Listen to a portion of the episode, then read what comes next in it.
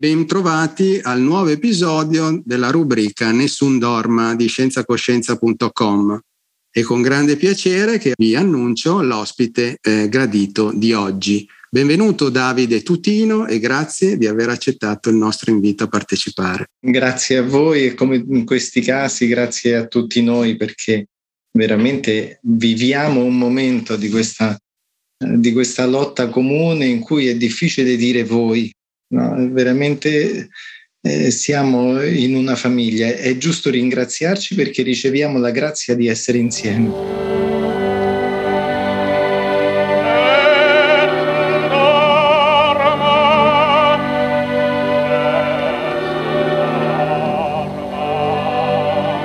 Nessun dorma di Maglio Dorigo.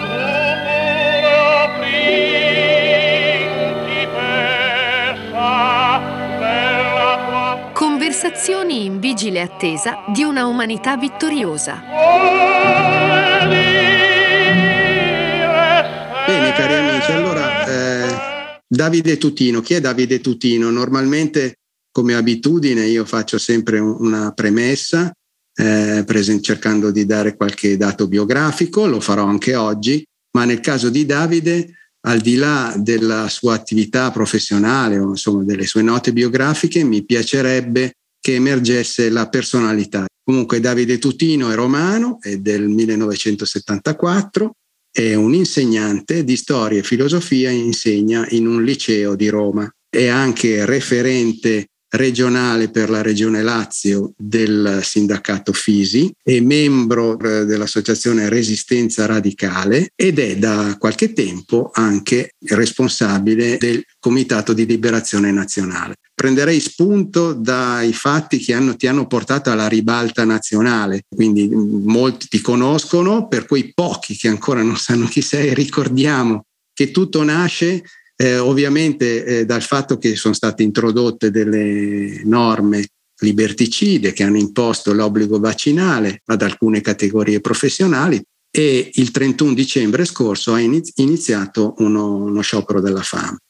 Quindi un atto di disobbedienza civile pacifico, eh, ma molto eh, risoluto, di grande impatto anche mediatico e questo ti ha portato sulla scena eh, diciamo nazionale anche. E quindi ti pregherei di riassumere quello che vuoi, quello che tu ritieni i passaggi più importanti di questa tua azione di resistenza civile, direi.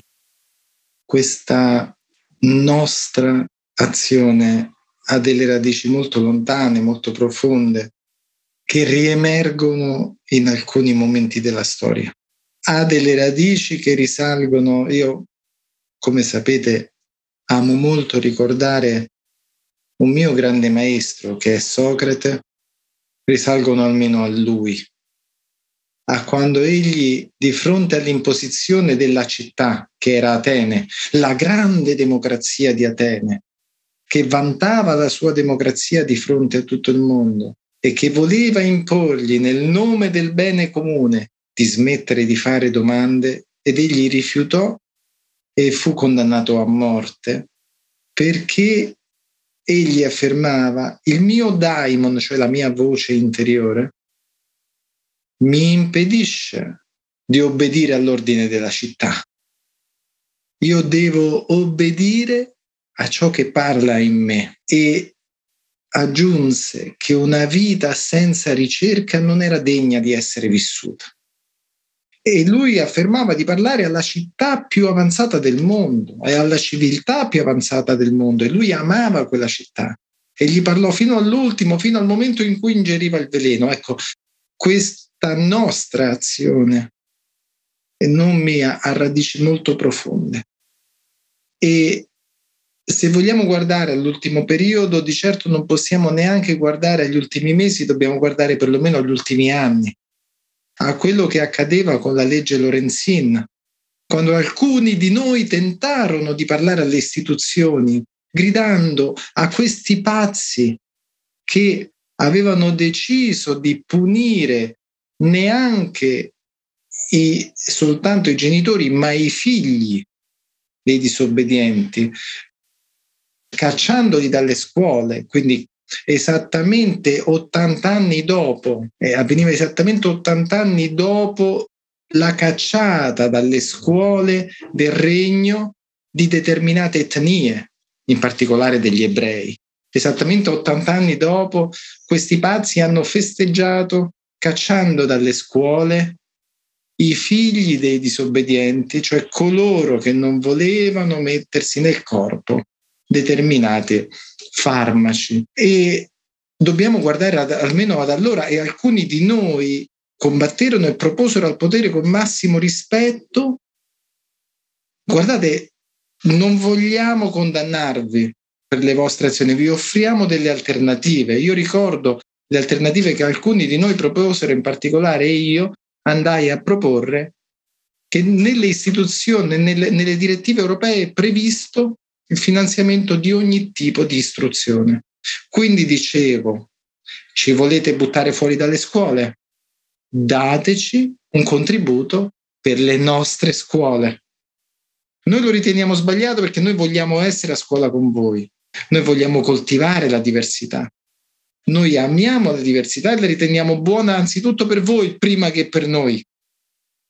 Ma se ci buttate fuori, dateci così come quelli che vengono abbandonati nel deserto gli viene data una borraccia d'acqua.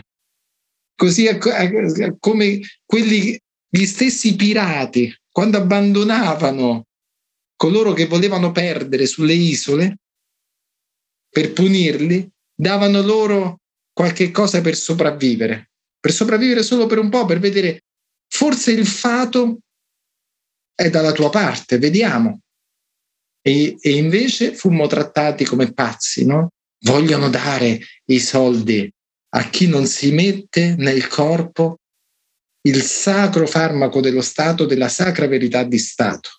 Ecco, dobbiamo guardare almeno, se vogliamo guardare il periodo recente, al 2018, a queste lotte che facemmo e che in parte, in parte feci anch'io, con una compagnia sventurata, cioè una compagnia, questo lo devo dire, lo devo dire pubblicamente, ero con quella compagnia di radicali che proprio perché si chiamava più Europa, oggi c'è da vergognarsi a essere là dentro, eh? sia ben chiaro, anche essere lì vicino, però devo dire la verità, io non mi vergogno di nessuno. Se domani c'è da andare a parlarci, tornerò a parlarci. Ero con questa compagnia e dicevo, proprio perché dite più Europa, allora attuiamo queste norme europee che prevedono il finanziamento di ogni tipo di istruzione. O volete invocare l'Europa solo quando si tratta di schiacciare i più deboli? Quale Europa? domandavo. E fui il primo radicale della storia dei radicali che sia lieve la terra, in particolare al mio amico Marco Pannella, che gli sia lieve e che il suo sorriso possa ancora veramente tornare a toccarci quando diceva due pochissime parole, anzi vediamo, sono quattro parole. L'odio, diceva, l'odio è degli stronzi. Ecco che quel suo sorriso e quelle quattro parole, l'odio è degli stronzi, possano tornare a illuminarci nel momento in cui riflettiamo che ero nella storia radicale il primo radicale di cui il, il movimento nazionale diceva non lo votate e mi chiedevano rinuncia a, alla candidatura e chiedi di non votarti con le telefonate che mi facevano. Dissi no, io continuo quello che Marco Pannella aveva iniziato nel 1994 con queste parole. Queste erano le parole di Marco, che poi anche lui di errori ne ha fatti tanti, ma come tutti noi, tutti abbiamo ancora da sbagliare tanto insieme. Dobbiamo ancora sbagliare tanto insieme, speriamo di poter sbagliare tanto insieme perché l'errore e l'errare è umano. Dio non voglia che, che invece vinca il diabolico piuttosto che l'umano. E continuavo e continuo quello che Marco Pannella aveva impostato con queste parole nel 1994. Questi farmaci, quando saranno resi obbligatori, apriranno la strada al vaccino contro il dissenso e ci siamo arrivati. Ne aveva parlato 26 anni fa. Senti Davide, perdonami se ti interrompo, ma siccome hai, eh, eh, diciamo, hai introdotto questo ragionamento citando Marco Pannella e la storia del Partito Radicale, da del fu, vecchio, del, del fu in qualche fu modo partito radicale, radicale. Allora, partito come io ho qualche anno più di te e la prima volta che ho votato ho votato per i quattro radicali che entrarono per la prima volta in Parlamento quindi Pannella, Spadaccia, Bonino e ehm, Adele Faccio. Ti faccio questa domanda. Da militante, ex militante diciamo del partito radicale di Pannella che cosa è successo al partito, all'idealità di Pannella e dei suoi compagni di avventura dell'epoca. Oggi cioè, è irriconoscibile. Cioè, dire che uno è radicale quasi nel, diciamo, in certi eh, cenacoli o gruppi di opinione è quasi una bestemmia, cioè vieni visto come eh, un paria. Te lo sai spiegare? Che, che, ragione ti sei dato tu? Come è stata possibile questa mutazione genetica del pensiero radicale? Della, della mobilitazione, dell'attivismo radicale degli anni 70, 80, 90? Guarda, io partirei da queste riflessioni. La prima era la, la domanda, l'invocazione che Pasolini, prima di essere ucciso, aveva rivolto ai radicali. Ed era rimanete irriconoscibili, restate irriconoscibili. Ecco, Oggi i radicali sono divenuti estremamente prevedibili e riconoscibili. Ma sai, qui Marco Pannella eh, mi diceva spesso una cosa e la diceva spesso a tutti. Senza riconoscenza non c'è conoscenza. Allora la riconoscibilità di, di oggi, di quelli che si fanno, che fanno chiamare se stessi radicali, in questa riconoscibilità non c'è nessuna riconoscenza. E dunque non c'è nessuna conoscenza, perché qui dobbiamo indagare in più direzioni. Una di queste direzioni, purtroppo, con Falcone è cerca il denaro, però non basta, eh? non basta, sia ben chiaro. Cerca il denaro significa chi finanzia le loro comp- le campagne, perché fanno tutte, diciamo, fanno delle buone campagne in vari momenti, no? Ivi compresa eh, eh, quella per il diritto a una buona morte. Ma attenzione, il diritto a una buona morte, separato dal diritto a una buona vita, cioè dal diritto alla vita e alla cura, non è più un diritto a una buona morte, diventa il dovere a una cattiva morte. Perché quando non hai diritto alla cura verso te stesso, diritto a un progetto di vita, la tua disperazione diventa un dovere di morte, non diventa un diritto. Questo è per fare un esempio di come basti pochissimo a pervertire una grande lotta in qualcosa di pericolosissimo. E per esempio Pasolini lo diceva sull'aborto. Pasolini sull'aborto disse più o meno, lo semplifico, io non sono per l'aborto, sono contrario all'aborto, ma voterei sì a questo, cioè voterei a favore, nel senso per la legalizzazione. Perché? Allora, io da una parte sono contrario, nel senso che non lo ritengo un progresso, lo ritengo una, un cadere ancora di più nella società del consumo. Però al tempo stesso lo ritengo inevitabile e dunque tutto questo va governato in una maniera libertaria. Quindi più o meno questo era il ragionamento di Pasolini. Allora vedete come ci sia un, un soffio tra il diritto al proprio corpo, nel senso al diritto all'interruzione di gravidanza, e il passaggio al consumo dell'aborto. E lui l'aveva ben visto. Noi dobbiamo mantenere questo equilibrio. Oggi coloro i quali gestiscono il, pa- il patrimonio economico miliardario eh, lasciato involontariamente dal, dal nome radicale, coloro che gestiscono tutto questo stanno facendo delle buone campagne su dei buoni brand, diciamo buonisti, che al tempo stesso diventano la buona coscienza del regime. La buona coscienza del regime, o come diceva Marco, la ciliegina sulla torta del regime. Vedete? Vi offriamo la possibilità di parlare di droga e ci dite che non c'è libertà.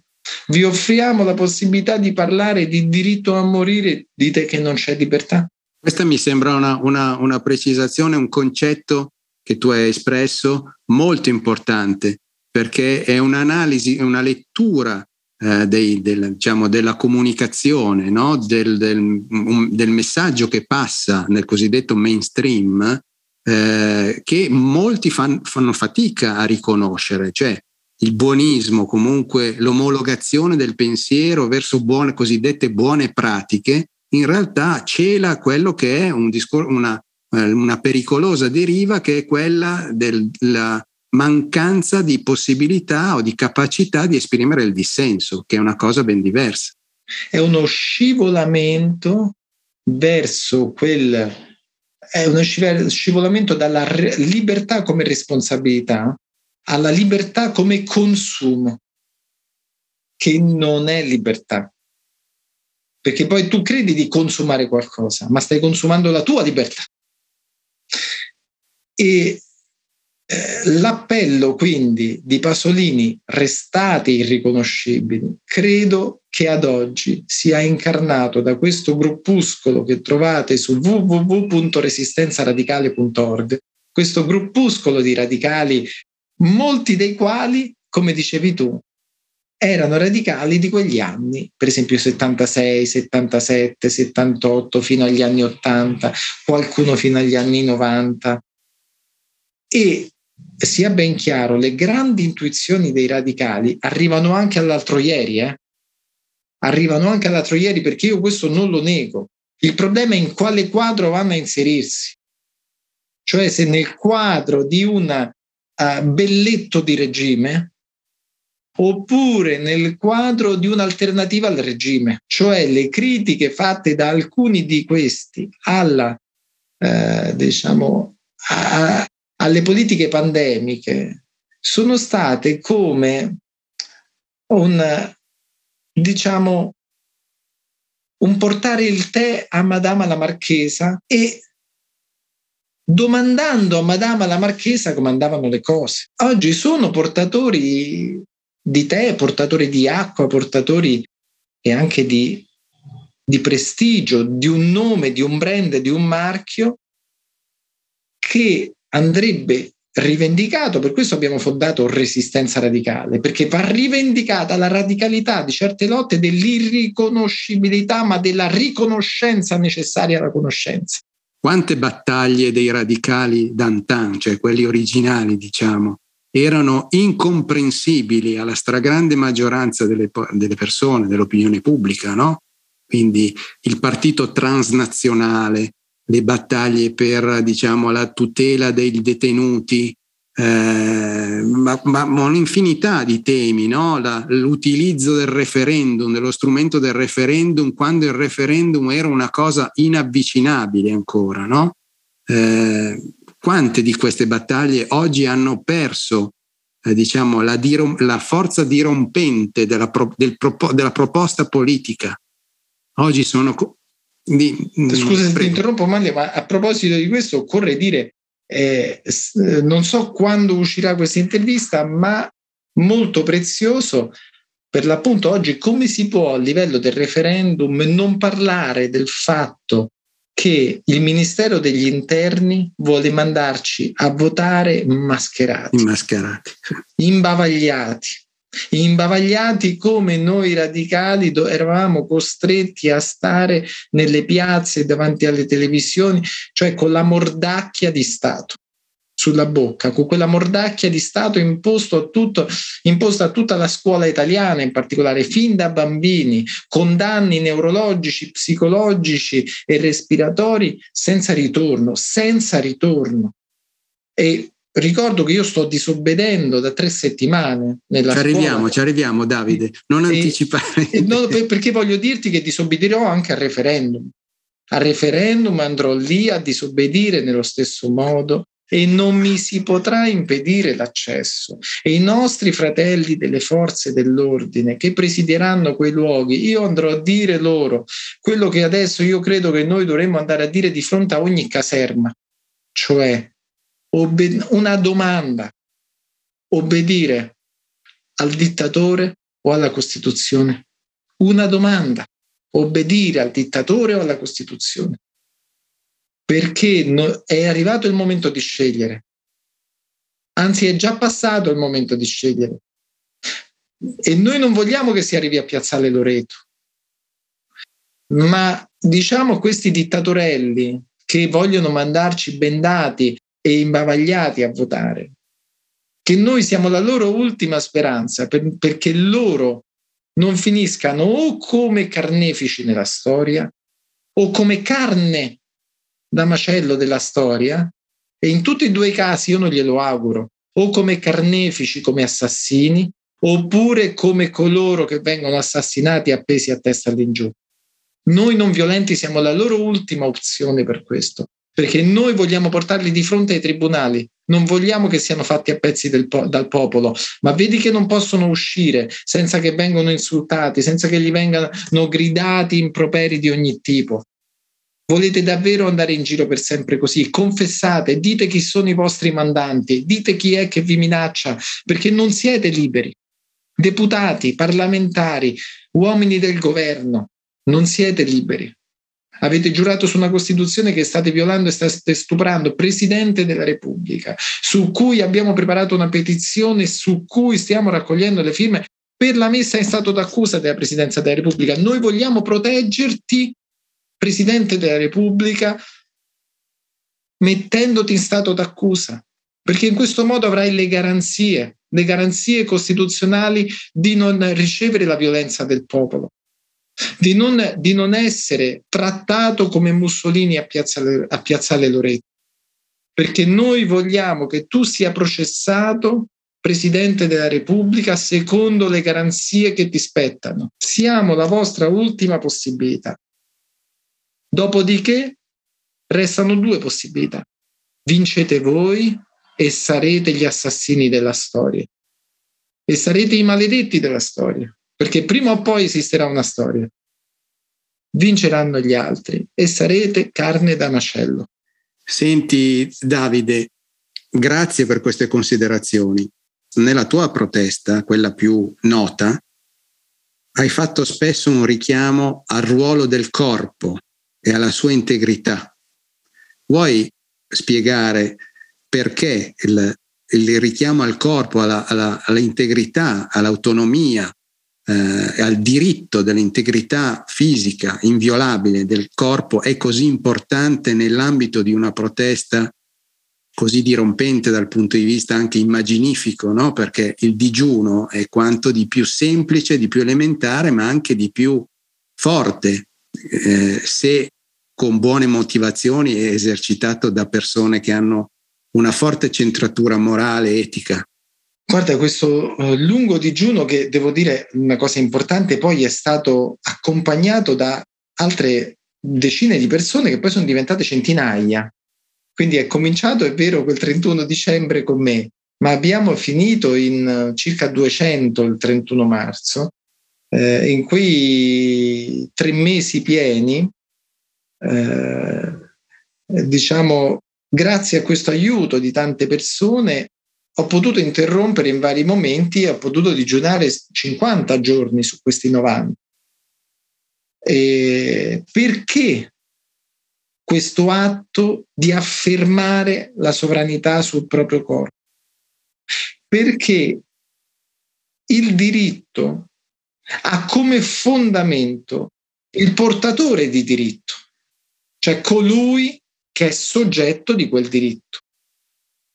Se noi togliamo il portatore del diritto, non esiste più il diritto stesso. Quindi possono farvi, farci qualunque cosa. Allora, perché questa insistenza sul diritto?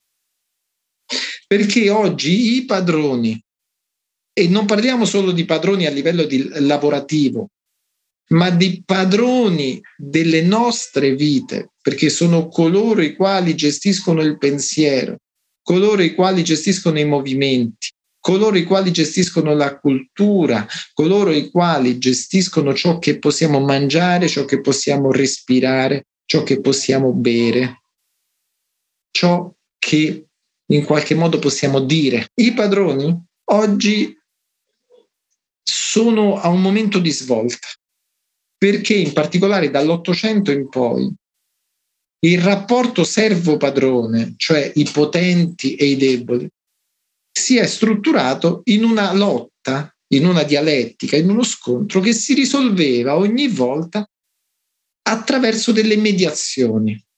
Una di queste mediazioni, per esempio, sono i partiti o le strutture sindacali o la stessa famiglia. La famiglia era un luogo che mediava tra, tra l'individuo e la società, ammortizzava ciò che succedeva all'individuo. Quindi se io ho un problema mi, mi, faccio aiutare all'interno della famiglia. Adesso tutte queste mediazioni sono qualcosa di cui il potere non ha più bisogno. Il potere può controllare l'individuo direttamente attraverso gli strumenti della tecnica e attraverso questi strumenti della tecnica può disattivare il dissidente. Colui che si oppone al potere può essere semplicemente disattivato, non c'è bisogno di trovare una, una mediazione. Ecco la principale mediazione tra l'individuo e il potere, il livello di mediazione più astratta qual era? Il diritto. Il diritto è qualcosa di cui il potere non ha più bisogno. Quindi deve sorpassarlo, deve cancellarlo, eppure è ciò che ci difende. È vero, il diritto spesso va contro di noi, viene usato dal potente e tuttavia, allo stesso tempo, il diritto è ciò che può preservare anche noi dal potere senza limiti dei padroni. Oggi, perché un padrone che può disattivarti con un solo tasto attraverso la sua tecnologia, perché dovrebbe usare il diritto? Allora noi invece dobbiamo far vivere il diritto, far vivere il diritto che è ciò che ancora è il nostro scudo, il nostro catecon in termini sacri, il nostro scudo. E per farlo vivere occorre che viva il corpo, che è il soggetto di questo diritto. Io ricordo spesso che nel 1215 il re inglese Giovanni, poi detto Giovanni senza terra, proprio perché aveva perso una guerra, dovette confrontarsi. Quindi si era indebolito il re, si era indebolito il potere, il potere centrale. E proprio perché aveva perduto una guerra, aveva dovuto confrontarsi con i cavalieri, con i baroni. E in questo confronto il re Giovanni, poi detto Giovanni senza terra perché aveva perduto per l'appunto le sue terre francesi, aveva dovuto concedere la Magna Carta Libertatum. Era il 1215. C'era scritta una cosa fondamentale in questa carta che è a fondamento di tutte le nostre libertà e i nostri diritti costituzionali.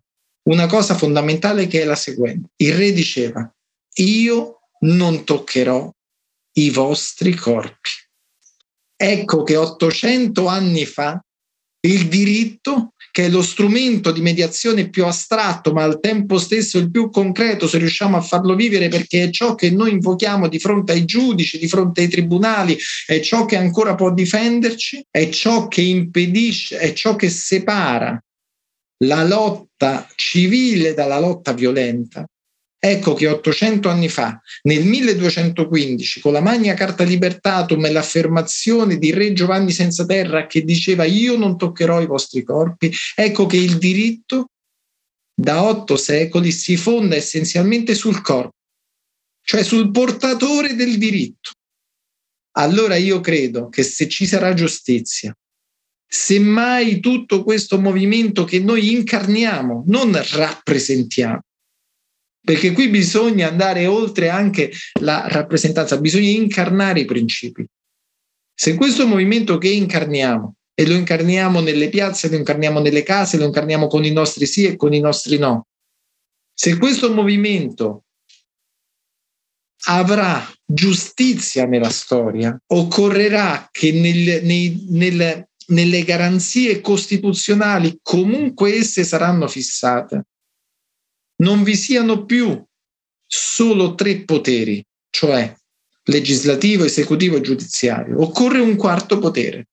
Quel quarto potere è l'inviolabilità del corpo, il corpo come istituzione, il corpo come sancta sanctorum della, del diritto, come fondamento di ogni libertà possibile e quindi come autofondamento, cioè non ha bisogno di ricevere da fuori le libertà, si autofonda come ente attivo e non penetrabile.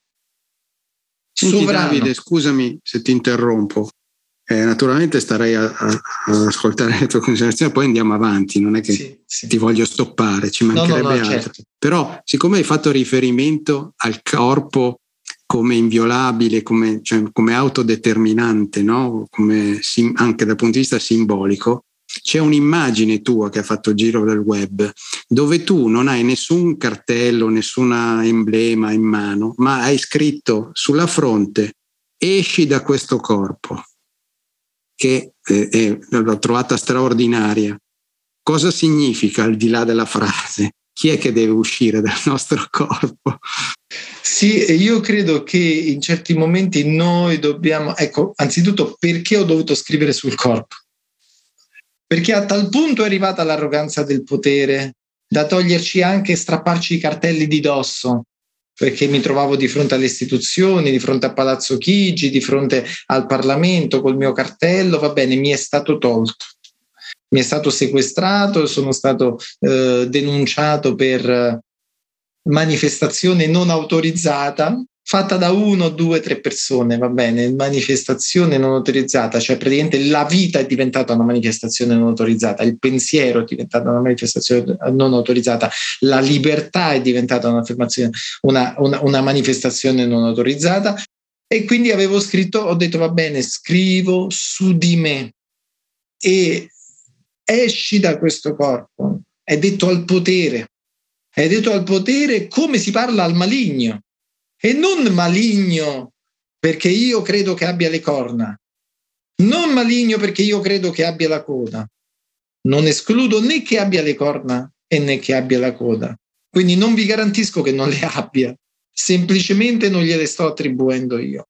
Esci da questo corpo, ti tratto come il maligno perché tu sei la negazione di me, sei la negazione della mia coscienza. Tu intendi prendere possesso non del mio corpo, tu dici di volere il mio corpo, ma tu vuoi attraverso il mio corpo la mia coscienza. E il monito di Marco Pannella, eh, se andranno avanti diventerà il vaccino contro il dissenso, ci diceva questo. Ci diceva le tecnologie che stanno mettendo in essere, e lo diceva 24 anni fa, consentiranno loro di manipolare le coscienze. Oggi più che mai è necessario trattare il potere come il maligno, non perché il potere in sé sia maligno, ma perché il drago, quando è sottomesso a San Giorgio, quando è trafitto dalla coscienza, San Giorgio che cos'è? O San Michele anche, cioè a volte è San Giorgio, a volte è San Michele. Cosa rappresentano? Rappresentano la forza del cielo sugli istinti più bassi e sulle forze più basse della, uh, diciamo, della subumanità della mostruosità del potere. E quindi lì ci si dice quando le forze subumane sono sottomesse alla coscienza, alla luce della coscienza, della ragione e dello spirito, allora possono svolgere anche un buon ruolo.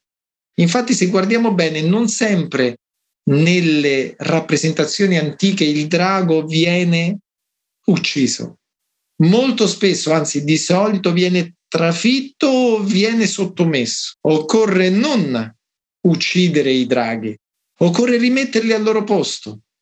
Cioè vadano a vendere roba questi banchieri, escano come, fu, come Gesù li cacciò dal Tempio, escano dal Tempio della democrazia, escano maltrattati, questo sì, questo è giusto dal tempio della democrazia, perché è giusto che siano cacciati fuori a pedate.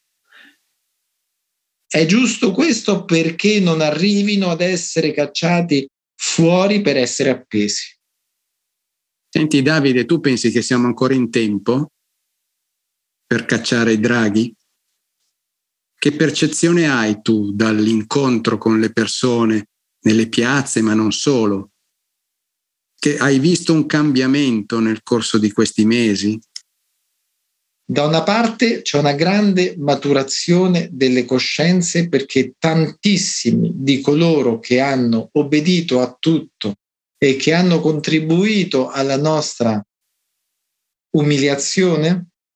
Bello questo concetto dell'umiliazione che abbiamo subito, molti di noi, e soprattutto coloro che hanno patito, perdonami se ti interrompo, ma questo è un, è un moto dell'anima, questo. Cioè, eh, ho conosciuto tante persone che hanno sofferto fisicamente e moralmente, oltre che economicamente, ma il lato economico è sempre stato messo in piano secondario da queste persone e, e proprio l'umiliazione che mi ha colpito, cioè il, l'essere separati dagli altri, divisi, umiliati, sbeffeggiati, vilipesi, quanto conta nel, nella, nella, nel percorso umano di una persona. E proseguono, proseguono con gli insegnanti che sono stati costretti a reintegrare a scuola perché perdevano le cause, vedi l'importanza del diritto, sono stati costretti a reintegrarli, ma li hanno reintegrati in una maniera umiliante, cioè li hanno reintegrati come sputacchiere dei loro colleghi. E, e, quindi li tengono lì come sputacchiere per gli altri, cioè sputate loro addosso. Questo dice il ministro, questo dice il governo, o meglio, colui che occupa il ministero, colui che occupa il governo in maniera illegittima. E a che e il livello di umiliazione a cui sono arrivati è stato profondissimo, che non è stato solo quello lavorativo. Cioè, questi sono stati quelli che separavano i ragazzi per strada e li multavano perché si baciavano fidanzato e fidanzata e che io auguro loro una lunga vita perché possano pagare abbastanza. E questi sono quelli che strappavano i morti ai loro figli e ai loro parenti e li impedivano di vederli. Io auguro una lunga vita perché possano pagare. Questi sono quelli che quei morti che strappavano ai loro parenti li hanno prodotti con, non vorrei dire la parola cura perché non è giusto, con protocolli coscientemente errati, coscientemente destinati a uccidere i pazienti. E io auguro loro una lunga vita perché possano pagare abbastanza. Questi sono coloro che stanno affamando oggi la popolazione con le stesse tecniche e stanno aizzandola la popolazione come cani che devono abbaiare contro un nemico verso i nostri fratelli russi e verso i nostri fratelli ucraini. E io auguro loro una lunghissima vita, davvero lunga, perché è difficile vivere abbastanza a lungo da pagare abbastanza per ciò che hanno fatto. E tu mi dici, a che punto siamo sulla possibilità di cacciarli? Noi abbiamo ancora grandi possibilità. Cerco di argomentare il perché. Perché da un lato, se guardiamo a quanto il regime si sta chiudendo e a quali sono i poteri con cui combattiamo, noi dovremmo abbandonare, dovremmo dichiararci sconfitti. Eppure in noi grida qualcosa, grida una coscienza, grida un daimon che ci dice tu se davvero dovrai essere sconfitto, sarai in piedi quando sarai sconfitto, non sarai in ginocchio. E nonostante noi si possa guardare alla gravità della situazione generale, facendo appello a questa speranza interiore, a questa luce interiore, a questa voce interiore, io credo che possiamo e dobbiamo anche sviluppare un ragionamento che vada oltre questa voce interiore che è un sentimento. E questo ragionamento ci può dire delle cose. Siamo stati divisi quando ci hanno attaccato. Ora stiamo piano piano tentando di unirci. Non è facile unirci perché? perché ora le persone sono rilassate, non sentono che questi stanno per tornare all'attacco. Va bene, tocca a noi, tocca a Maglio, tocca a Davide, tocca a noi. Noi lo sappiamo. Non vogliono sentirselo dire. Va bene, tocca a noi. Ancora tante persone, nonostante molti si siano rilassati, stanno lavorando per unirsi. E io dico, gli strumenti che possono bloccare costoro ci sono. Primo, hai parlato prima del Comitato di Liberazione Nazionale. Mi hai detto, hai detto addirittura è Davide Tutina uno di quelli che dirige il Comitato di Liberazione Nazionale.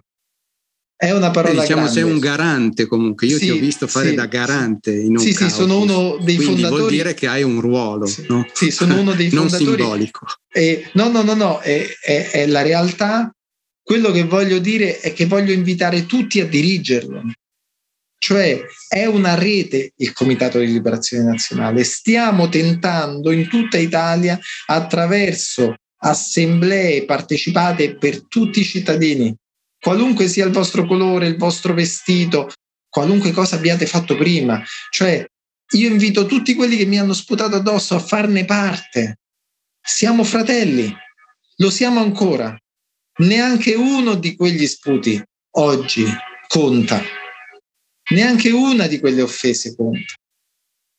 Oggi siamo fratelli perché le prime vittime che noi stiamo tentando di aiutare e di liberare sono quelli che ci hanno sputato addosso. Non è per noi che stiamo facendo questo. Noi almeno abbiamo vissuto questi due anni, li abbiamo vissuti. Loro hanno dovuto subire. Quindi Questo loro... concetto mi piace moltissimo, lo vuoi, lo vuoi ribadire perché eh, è un pensiero molto profondo e non è una banalità. Cioè, eh, coloro che hanno più sofferto forse non sono quelli che hanno eh, maturato una consapevolezza e hanno compreso, diciamo, in maniera analitica quello che è la realtà, ma sono coloro che eh, per paura, perché costretti, perché incapaci, obnubilati nella, nelle coscienze, non hanno compreso quello che gli capitava, che forse in maniera inconsapevole hanno sofferto di più e soffrono ancora. Quindi siamo noi che dobbiamo in qualche modo, noi, cioè, mi ci metto anch'io nella, per quel poco che vale, ma voglio dire la comunità di, di coloro che si sono battuti nelle piazze, non solo, eh, la piazza metaforica, l'agorà eh, ateniese, eh, di accompagnarli, di cercare di, di, di eh, por, condurli alla ragionevolezza e alla, alla liberazione spirituale, che io la considero tale. Non so se anche tu sei d'accordo. E Davide. noi siamo qui, ecco, noi tendiamo la mano verso tutti loro perché noi siamo stati privilegiati. Noi siamo stati davvero privilegio, significa che non siamo sottopo- stati sottoposti a questa legge infame, abbiamo pagato per non essere sottoposti. Dentro di noi c'era qualcosa che poteva pagare. Ora questo qualcosa che era dentro di noi, noi lo offriamo a loro. Uscite, uscite da questo gioco perché cominciate a sentire la fame delle bollette che salgono. Cominciate a sentire la fame del dolore dei vostri corpi che sono stati abusati. Cominciate a sentire l'arroganza di un potere che vi soffre con i vostri figli nelle scuole, i vostri figli, mentre quei porci entrano senza maschera, mentre quei porci, come oggi, continuano a visitare le scuole senza maschera. E voi siete le perle. Non siete per loro. Voi non siete per i porci. E possiamo veramente trovare una forma di unità da qualunque parte proveniente, da qualunque partito, da qualunque idea. E il Comitato di Liberazione Nazionale è questo, una rete di sicurezza tra tutti i cittadini per tornare a generare quelle relazioni sociali che sono già di per sé relazioni politiche. Non è un partito, sono relazioni politiche, ma è politica unirsi, perché è sottrarre potere al padrone, perché il padrone vuole dividere. è quello che ha fatto, era una delle prime cose che ha fatto, quella di isolare le persone e di tentare di spezzettare, di frammentare il tessuto sociale, anche quello più basico, più elementare, la, la famiglia, i luoghi di lavoro. Sì, sì. Eh, dividere le famiglie è, è stato fondamentale per loro mettere i padri contro i figli, le, le, i mogli contro i mariti, mari, i mariti contro le mogli e i figli contro i figli e così via, in tutte le combinazioni possibili, questa è stata un, o, o la loro arma. E noi mettiamo mariti, i mariti con le mogli, i figli con i figli, i nonni con i padri, noi mettiamo insieme il popolo con il popolo nel comitato di liberazione nazionale, perché solo questa forma di ristabilire le relazioni può rimettere in circolazione quell'energia necessaria affinché il maligno, cioè colui che vuole prendersi la tua coscienza, cioè non quello con le corna, se ce l'ha non lo so, ma non fa niente, non mi interessa se ha le corna. Mi interessa che vuole prendersi la tua, la mia, la nostra coscienza. È l'unico strumento perché resti fuori. Una relazione, una rete sociale che già per il solo esistere genera un altro mondo. Genera un altro mondo. Quindi tu mi dicevi, la domanda era partita da abbiamo ancora la possibilità o è troppo tardi? Non so se abbiamo la possibilità, abbiamo il dovere e quindi io dico abbiamo la necessità e quindi io dico abbiamo anche la possibilità. E c'è il CLN, il Comitato di Liberazione Nazionale, c'è il sindacato. Ecco, il FISI, due parole sul FISI. Sì, il sindacato FISI è stato l'unico sindacato che da subito si è opposto alla divisione della società, all'odio sociale, all'affamamento del paese, al, al, alla fame di diritto che veniva imposta, alla sottrazione dei corpi, alla distruzione dei diritti umani e costituzionali. Non c'è stata una di queste cose a cui il sindacato Fisi non si sia opposto. Gli dobbiamo riconoscenza. Non è possibile, io dico che non ci siano già un milione di iscritti. Stanno aumentando, eh? sia ben chiaro, stanno aumentando velocemente, non basta. Io dico tu che guardi, non tu Manlio, eh? dico tu che guardi chiunque tu sia. Molto probabilmente da un punto di vista statistico non sei ancora iscritto. Sì, stiamo aumentando, siamo tanti, ma perché non sei iscritto? Tu devi iscriverti. Non valgono 100 euro l'anno, la, la tua vita. Provaci, prova un anno, due anni, tre anni. Va bene, se le cose andranno male significa che tanto sei già la diciamo col linguaggio corrente. Tanto se le cose vanno male sei fottuto. E non ti giochi 100 euro per il sindacato, per l'unico sindacato che ti ha difeso. Non te lo giochi anche l'anno dopo? Devi fare questa scommessa. Tu che sei a casa. Ma non basta, non basta che la faccia tu. Parla con tua moglie, tuo, con tuo amante, con, con tutti, con tutti i tuoi amici. Noi dobbiamo essere un sindacato da un milione di persone, da un milione di persone. Eravamo un centinaio, siamo diventati quasi 10.000. Non basta. Se noi arriviamo a ottobre con i numeri importanti, il governo è finito. Perché un sindacato del genere può bloccare in due o tre giorni qualunque governo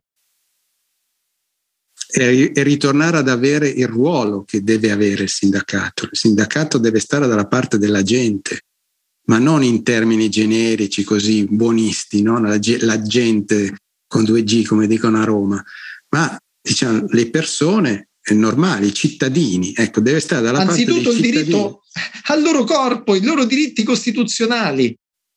Quelli dicono, ah, ma il, eh, noi difendiamo, continuano a far finta i sindacati confederati che ci hanno venduto continuano a far finta di parlare di lavoro, che chiaramente è importante.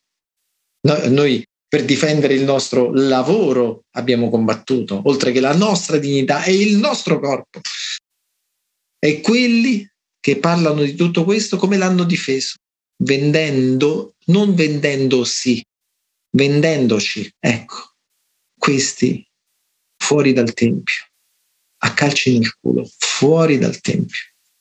Senti Davide, perdonami, ma tu sei un insegnante, ti sei battuto per i diritti come insegnante, eh, sia dal punto di vista sindacale, perché chiaramente se, senza stipendio, estromessi dai luoghi di lavoro, oltre che discriminati, è una situazione pesante a cui è giusto eh, opporsi.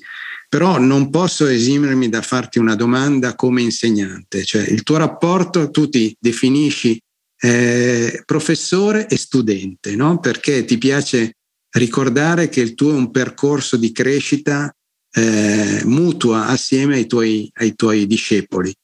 Qual è il rapporto che tu hai avuto in questi mesi con i tuoi alunni e come dal tuo osservatorio qual è lo stato dell'arte della gioventù che frequenta la scuola superiore, diciamo, almeno così. Eh.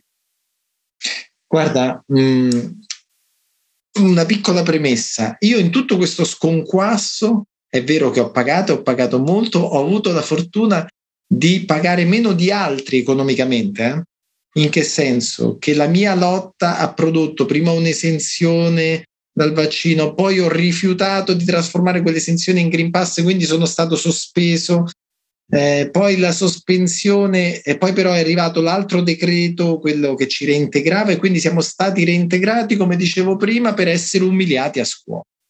Quindi io ho pagato economicamente meno di altri, e, ma appena questo è avvenuto ho tentato di pagare di più. Dico, significa, se mi resta qualcosa in tasca, significa che io devo darlo tutto per la lotta.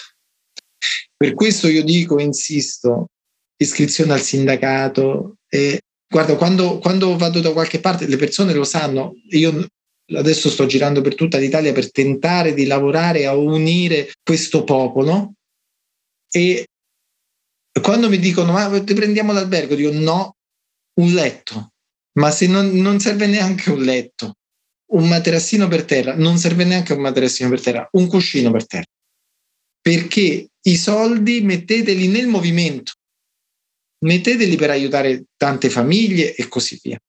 Questo lo sanno quelli che mi hanno invitato. E perché ti premetto questo? Perché chi più ha perso ha già dato tanto, chi meno ha perso deve dare di più. Questo significa l- lottare insieme. E tu dici il rapporto con gli studenti è stato nella stessa maniera, cioè io ho sentito di dare molto e e ho vissuto anche, sono contento di dire di aver vissuto un conflitto con loro. Perché? Perché se, io, se tutti fossero stati d'accordo con me, significava che questo professore aveva come tendenza quella di produrre dei cloni, di imporre una certa idea. Che avrebbero accusato come Socrate di, di corrompere la gioventù. Di corrompere i giovani. Quindi il rapporto con gli studenti è stato meraviglioso e combattuto. Nel senso che io ho espresso da subito, ma in realtà lo esprimo dal 2018, almeno dal 2018, ciò che penso di questa de, dell'apartheid a scuola, perché, perché sia ben chiaro, la parola va detta, si tratta di apartheid, si tratta di segregazione. E chiaramente gli studenti, noi conosciamo le percentuali di quelli che hanno subito questo tipo di violenza e di propaganda in una maniera ricettiva. L'hanno ricevuta, l'hanno accettata in tanti. E quindi c'è stato un rapporto di grande dialogo e di grande conflitto con gli studenti, ma di grande rispetto. Alcuni lo hanno visto perché persino una trasmissione fatta, diciamo, per rappresentarci come delle bestie, Persino questa trasmissione, quando è andata a intervistare degli studenti, hanno detto: Beh, sì, però il professor Tudino comunque diciamo ci rispetta nelle scelte, no? Dopodiché io sono contento di dire che abbiamo, ci, ci siamo anche felicemente scontrati. E ti dico che, guarda, questa cosa te la dico così. Prendo questa, so che è un podcast, quindi alcuni ascoltano soltanto, ma devo fare una cosa perché vediamo, ecco, in questi giorni eh, gli studenti che continuavano a stare a temperature assurde nella scuola, mascherati in questa maniera praticamente. Adesso chi sta solo in ascolto al podcast non lo vede. Stai mettendo una mascherina. Eh sì, praticamente per la scuola così. Ecco, quindi bocca, bocca, naso bocca, e occhi. E occhi. È, è, questo il modo di vivere, un po' come le tre scimmiette. Mm? Io li vedevo così, ho detto non si può più. E ho detto va bene, rischio quel che rischio, ma la mia disobbedienza deve diventare un... non, non basta più una disobbedienza individuale, deve diventare un invito alla disobbedienza. E anche oggi l'ho anche pubblicata, c'è una, una mia immagine, io giro per la scuola dicendo disobbedite a tutto, togliete questa roba. E oggi vi dirò la verità, sono felicissimo di dire che più o meno il 90% della scuola è stata liberata. Più o meno il 90% andava in giro così e anche qualche docente, anche qualche docente, anche alcuni di quei docenti che hanno contribuito a trattarmi come un escluso, come un paria. Un Sono contento per loro. Siano i benvenuti, siano i benvenuti. Spero possano comprendere che è per loro che abbiamo sempre lottato dal primo giorno. Ecco, qual è quindi la relazione con gli studenti? Ti dico quando è stata una svolta. Allora, in tutto questo Perché, perdonami, periodo... per, eh, vorrei dire questo concetto. Allora, a differenza di molti adulti, il mondo giovanile ha subito queste politiche coercitive, questo obbligo vaccinale, l'ha subito molto malvolentieri, una larga fetta l'ha subito molto malvolentieri perché è stata costretta o perché se no non aveva accesso alla scuola. Parlo anche, penso anche agli universitari che, a cui veniva precluso proprio l'accesso fisico ai locali universitari e anche alla, diciamo, alla vita sociale, alla socialità più elementare perché se tu non, mm, senza vaccino non puoi andare in un locale, non puoi andare in un eh, locale di ricreazione, che sia discoteca o quant'altro, un teatro, uno stadio, non puoi andare in vacanza, non puoi prendere un treno. È chiaro che un giovane chiaramente gli tarpi proprio le ali e quindi obtorto collo molti soffrendo intimamente hanno accettato questa cosa. Quindi io ritengo ma tu hai naturalmente un osservatorio molto più credibile e attuale del mio, molti penso che intimamente abbiano vissuto con molta eh, sofferenza questa coercizione e che forse aspettino un'occasione per ribellarsi. Hai anche tu questa percezione o no? Anche alla luce degli effetti avversi dei dati che nonostante i, i tentativi da parte della medicina ufficiale o comunque eh, il fatto che venga messo il tappo vengano silenziati questi dati, ma insomma l'inefficacia dei vaccini, questo ormai non occorre neanche, non occorre neanche parlarne perché sono gli stessi tridosati che eh, in, privatamente ti dicono, cioè in, in conversazione ti dicono, beh è evidente che non serve più. Eh, ma voglio dire, nel mondo giovanile questa, eh, questa imposizione così violenta ha maturato una consapevolezza, seppur ancora non espressa? È ancora non espressa, nel senso che da una parte ci sono quelli che hanno rifiutato, sono pochi.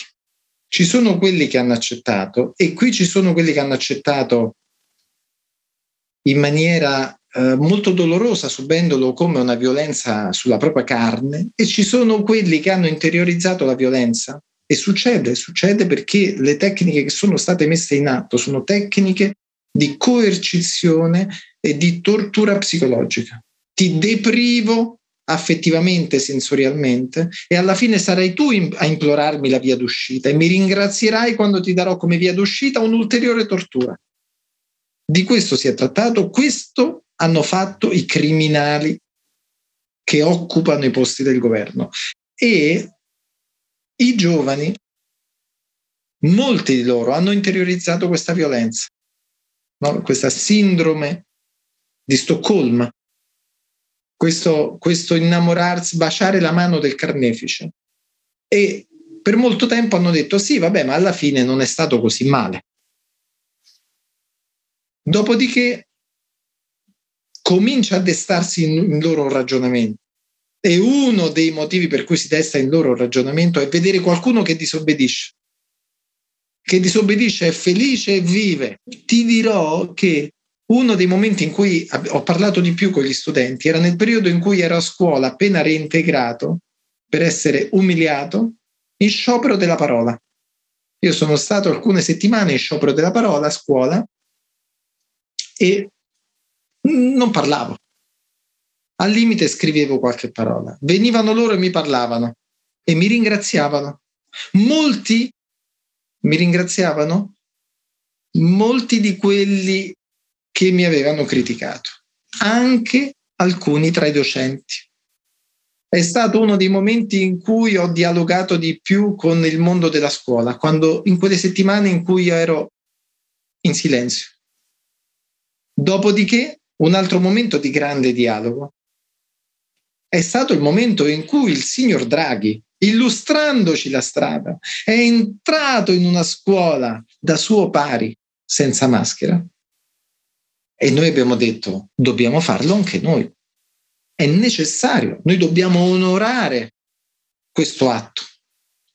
E dunque onorando questo atto lo abbiamo seguito e uno dopo l'altro, studente dopo studente, in tutte le scuole si sta diffondendo. Da noi ormai è quasi un carnevale di sorrisi, veramente, un carnevale di sorrisi per i corridoi eh, che ti dicono ce l'ho fatta, l'ho tolta, non ho aspettato che mi dessero il permesso. Questo non attendere che ti diano il permesso è un livello psicologico difficilissimo da superare. È un, è una, è un diaframma sottilissimo, ma quasi invalicabile. Quanto è difficile superarlo e, qua, e, e cosa possiamo fare noi per, oltre alla testimonianza? Tu sei un esempio vivente di quello che è diciamo, eh, la buona pratica da questo punto di vista. Ma se tu dovessi suggerire qualche cosa a chi ci ascolta, a chi ha questo tipo di problema in famiglia, nei, nei propri ambienti, io invito sempre tutti a, a, a, uscire allo scoperto, cioè a manifestarsi, perché è, è anche quello molto complicato. Molti, chi e quanti di noi hanno sofferto in silenzio ecco, per paura di esporsi, di compromettersi, no? eh, anche solo quello è un gesto che può aiutare eh, a ritrovare una, una, una, fiducia in se stessi innanzitutto, che ti dà poi la forza per, per andare avanti, per proseguire in questo cammino. Sono tante le cose che ci possono aiutare, ma noi non sappiamo qual è quella giusta. Per esempio, per molti è stato d'aiuto quel momento di silenzio, perché io sono un chiacchierone. E allora venivano loro a dire, sai che in fondo ora che ci penso, passati questi mesi, e io stavo zitto. E ad altri... Tu hai detto una volta, scusami, che anche la, la disobbedienza civile, la, il, il, disobbedire, eh, richiede, eh, diciamo, non è un, un metodo, eh, va sperimentato. Eh sì, sì, Bisogna sì. trovare volta per volta le occasioni e gli spunti giusti no? eh, va, va rimodulato, riformulato. Sì, credo di averla detta così, cioè la violenza non ha bisogno di essere scientifica. Sono più forte dell'altro, vado, gli faccio del male.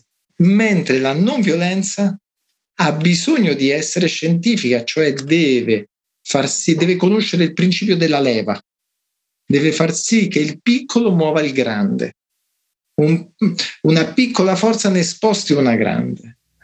E quindi mentre la non violenza è scientifica e deve procedere per tentativi ed errori, la violenza procede solo per orrori, arriva con la sua forza, con la sua prepotenza, con la sua violenza e mette in atto ciò che vuole, ciò che le piace non ciò che vuole, perché la volontà già richiede un ascolto della coscienza. Noi abbiamo bisogno di volta in volta di trovare dov'è il punto in cui il, in cui questo potere si tradisce. Ecco, per esempio, il signor Draghi si è tradito. Io non voglio dire con la sua arroganza, non voglio dire questo, non voglio dire con la sua protervia di andare in una scuola in quel modo, non voglio dire questo. Io voglio dire, forse ci ha indicato, ho sbagliato e non voleva dirlo apertamente. E noi lasceremo cadere questa occasione. Noi lasceremo cadere l'occasione di un presidente come il nostro presidente che va a parlare senza maschera all'inaugurazione dell'anno accademico, ora non ricordo quale università, credo in Veneto, forse ora non ricordo, e parla senza maschera. Lasceremo cadere questa occasione del nostro presidente? Lasceremo cadere l'occasione della, del ministro dell'interno Lamorgese, quella lì che diceva che, che eh, che nella manifestazione il, il, poliziotto in borghese che partecipava agli scontri stava soltanto, ah. soltanto testando la mobilità di un pulmino. Quella lì, quella stessa così sincera, quella donna così sincera, quell'onesta cittadina che merita veramente tutto ciò che merita e a cui noi auguriamo di ricevere tutto ciò che merita, di avere una vita abbastanza lunga da ricevere tutto ciò che merita.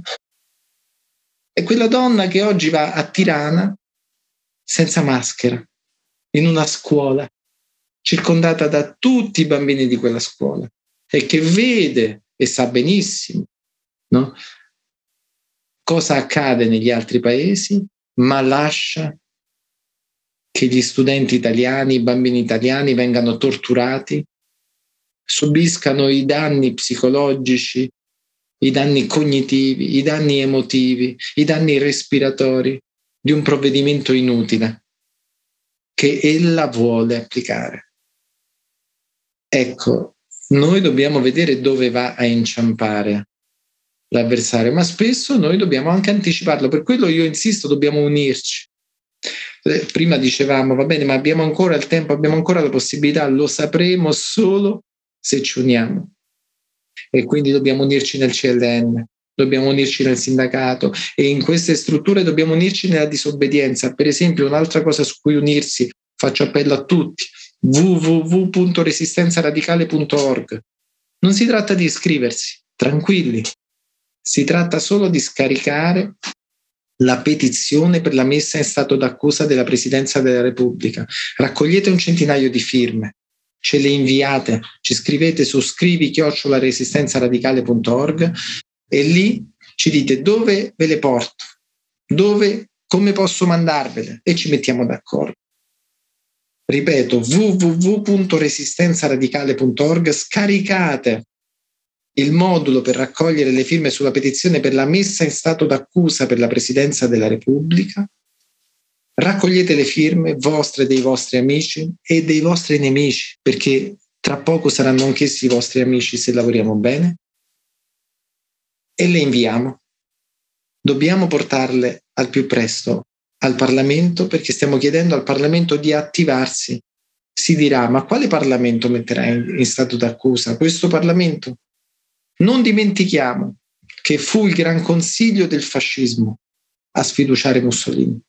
E questo Gran Consiglio del Parlamento noi non possiamo escludere che vada a scaricare il dittatore quando la faccenda si farà abbastanza bruciante. Bene, Davide, eh, io però prima di concludere ho ancora due argomenti che vorrei sviluppare con te se hai eh, la pazienza di ascoltarmi. Allora, uno è il tuo richiamo chiaramente alla partecipazione, al fatto di unirsi. Io e te ci siamo conosciuti su una piazza e se posso dire, eh, io ho conosciuto parecchie persone che molto distanti anche da me per esperienza, per provenienza, eccetera. Ci sono stati alcuni incontri che ho avuto eh, che mi hanno segnato profondamente, cioè in cui ho percepito qualche cosa che andava al di là della comunanza o della partecipazione, eh, diciamo, fisica a un evento, a una forma di lotta o comunque di, di testimonianza. Nel tuo caso io ho avvertito, eh, non, so come dire, non so come spiegarlo, chiaramente in maniera virtuale non, non arriva, però eh, ho avvertito come se tu eh, avessi una forza interiore, spirituale, di, di, empatia immediata nei tuoi confronti. Eh, anche a te capita una cosa del genere, cioè quanto c'è di spirituale in, in queste forme di, di, eh, diciamo, di riunione, di, di, azioni collettive, anche il solo fatto di ritrovarsi. Capita anche a te di fare, di avere, di percepire queste, queste emotività, questa forma di spiritualità, non so come chiamarla, io non so se tu sei religioso, se hai una fede religiosa, che, che, che rapporto hai con la morte, con la trascendenza, che tipo di eh, diciamo, atteggiamento hai se vuoi poi ne parliamo, non, non, non, sei obbligato a rispondere. Ma voglio dire, volevo condividere con te questa sensazione. L'ho avuto con alcune persone, adesso non voglio eh, citarle per non scontentare altri, ma nel tuo caso mi è successo. Volevo capire se anche a te capita di fare incontri di questa natura.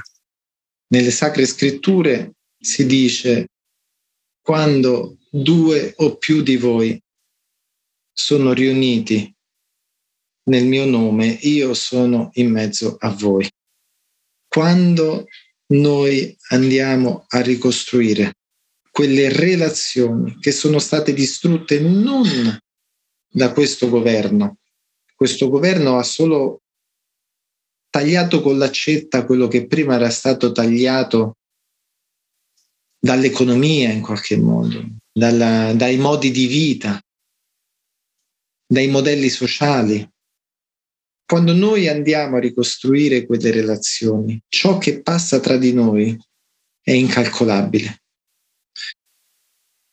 Tu hai detto, hai sentito qualcosa incontrando me, ma non è mio, è qualcosa, è esattamente nostro, è quello che accade quando torna a circolare un barlume di quella vita che è necessaria a ritirarci su, a rimetterci in piedi tutti insieme, a rimetterci in cammino.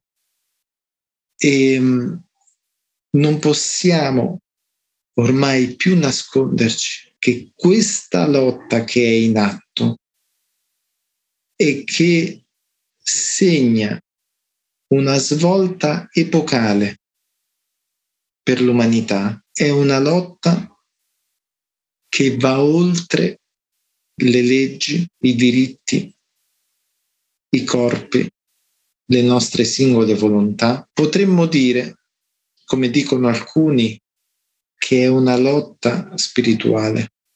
Se noi sapessimo cosa significa spirituale, ma è una parola più grande di noi. E dunque... Però lo possiamo percepire, abbiamo la sensazione che c'è qualcosa questo sì. intendevo dire in maniera rozza.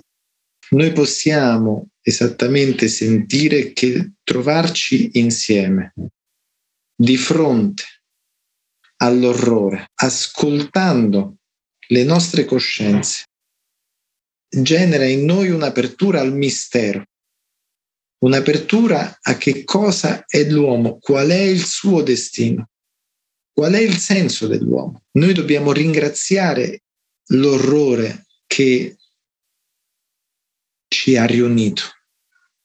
Ringraziare però significa una cosa.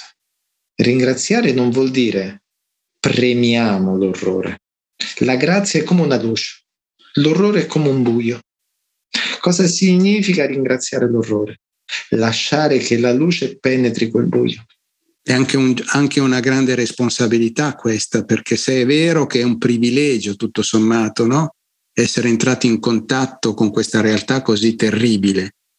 Ah, questo ci ha consentito di fare degli incontri, di maturare una consapevolezza che profonda, eh, no? diciamo, avere anche dentro di, dentro di noi la volontà di migliorarci come persone, come esseri umani, ma nell'ambito di un insieme, no? nella vita in generale, lo esprimo con parole molto eh, così non, eh, non, nobili, ma insomma cerco di, di, di, di esprimere quello che, che, che, penso sia quello che ha riguardato me.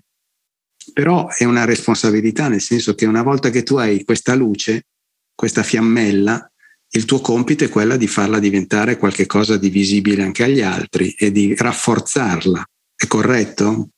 Anch'io sento che tutto quello che riceviamo è una grande responsabilità.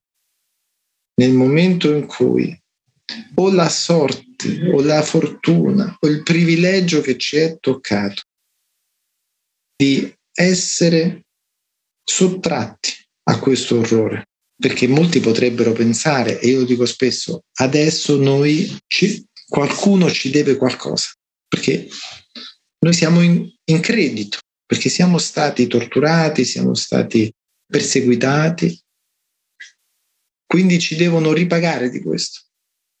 No.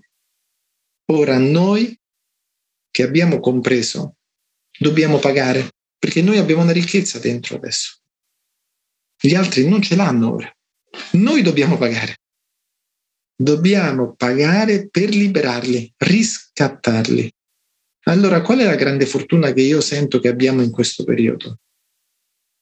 La parola che hai detto, che è responsabilità. Noi comprendiamo che eravamo in un errore.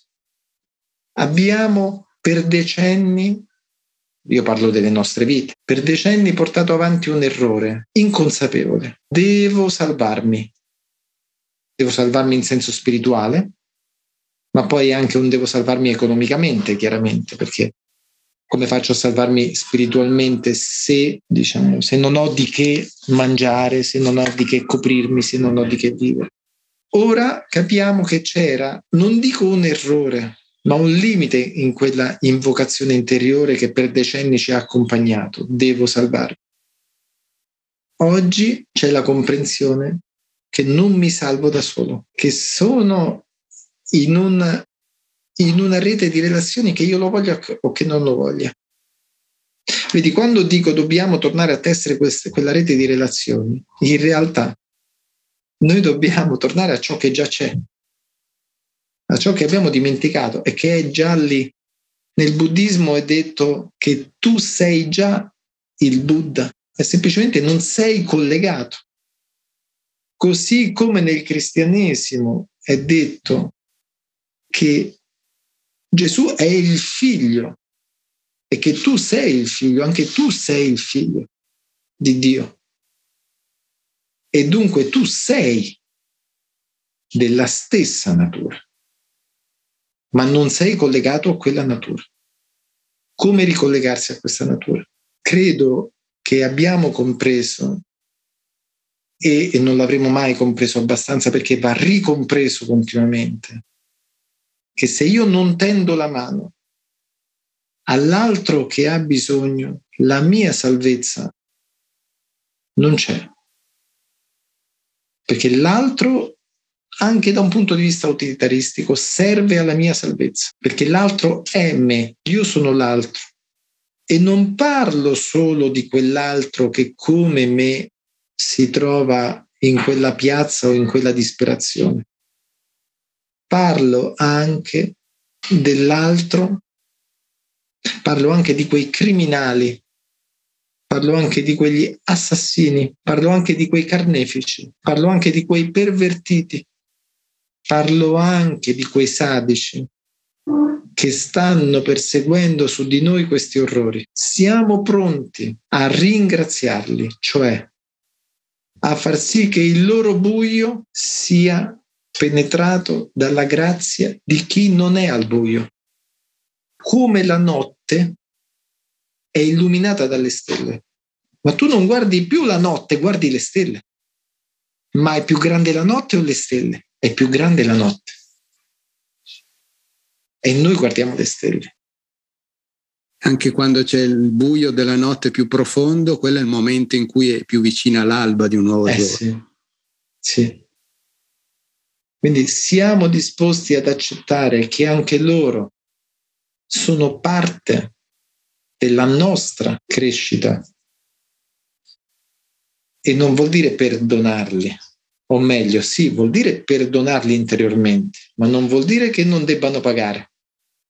Anzi, faremmo loro del male, impediremmo loro di ricevere il dovuto se noi non li facessimo pagare. Dovranno pagare tutto se vi sarà giustizia. o se noi vedremo la giustizia, perché non è scontato che la vedremo noi. Certo, Davide. Io ti ringrazio per, per queste considerazioni così profonde, così sincere, che credo che siano arrivate al cuore e all'animo di, di chi ci ha ascoltato.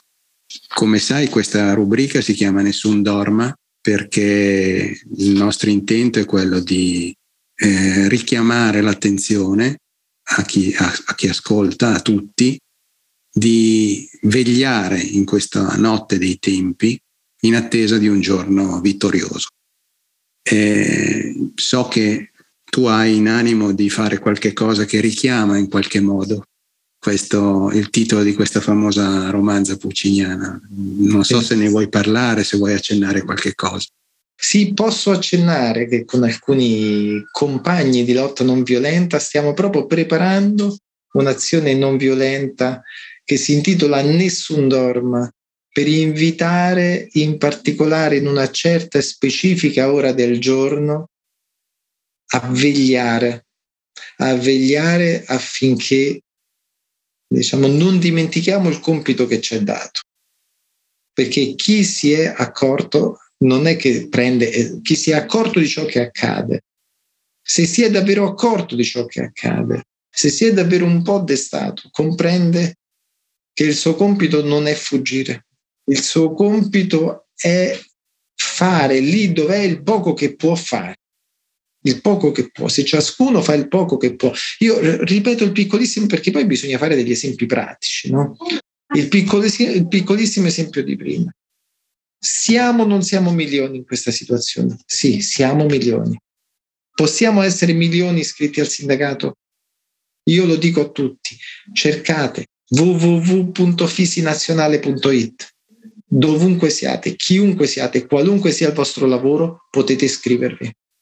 Milioni di persone iscritte a questo sindacato significa che il regime è sconfitto in poche settimane. In poche settimane. Come Solidarnosc sconfisse il mostro del totalitarismo in Polonia. Un sindacato può più di un partito, eh? attenzione, Tanti fanno bene che si stanno unendo nei partiti, va benissimo, ma un partito può perdere le elezioni il sindacato non ha elezioni da perdere. Dobbiamo unirci tutti nella fisi. Guardate bene, io non ho chiesto una volta finora, prima o poi lo chiederò, immagino, a nessuno di iscriversi a Resistenza Radicale.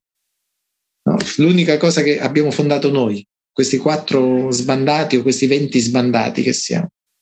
Perché? Perché credo che uno dei più grandi errori è quello di dire venite a casa mia. A casa mia è nel giusto, nel mio bunker c'è la salvezza. Allora io credo che in queste reti, come il CLN, come il sindacato, in queste reti dobbiamo unirci. Poi non vedo l'ora di poter dire iscrivetevi a Resistenza Radicale, ma prima, prima vengono queste. Bene, io spero che molti aderiscano a questo tuo invito. E Davide, che dire, è stata una conversazione veramente atipica, però io spero che sia, che sia riuscito ad arrivare a chi ci ha visto e ci ha ascoltato eh, il tuo messaggio, il tuo, la tua personalità, la tua grande anima. Io ti definisco una grande anima. Perdone, non è per piaggeria, ma eh, io sono intimamente convinto di questo. Quindi ti ringrazio moltissimo per la disponibilità, spero di incontrarti presto in qualche occasione eh, personalmente e se ci sarà qualche iniziativa che tu ritieni utile far conoscere e, e coinvolgerci, noi siamo a disposizione come Scienza Coscienza. E quindi ben contenti di essere al tuo fianco, nella tua scia luminosa.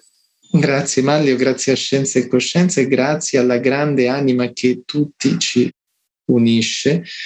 E io ricordo che gli antichi filosofi parlavano di una anima mundi, di un'anima del mondo di cui tutti siamo un piccolo frammento. Bene, ti ringrazio ancora Davide. A presto. A presto. Puoi interagire con Maglio commentando direttamente la puntata pubblicata nel sito ufficiale che è podcast.scienzacoscienza.com. Qui troverai anche il modulo per contattarlo in privato se ne hai voglia. Inoltre, cosa ancora più importante, potrai volendo iscriverti alla newsletter che ti consentirà di ricevere in anteprima una notifica all'uscita di un nuovo episodio.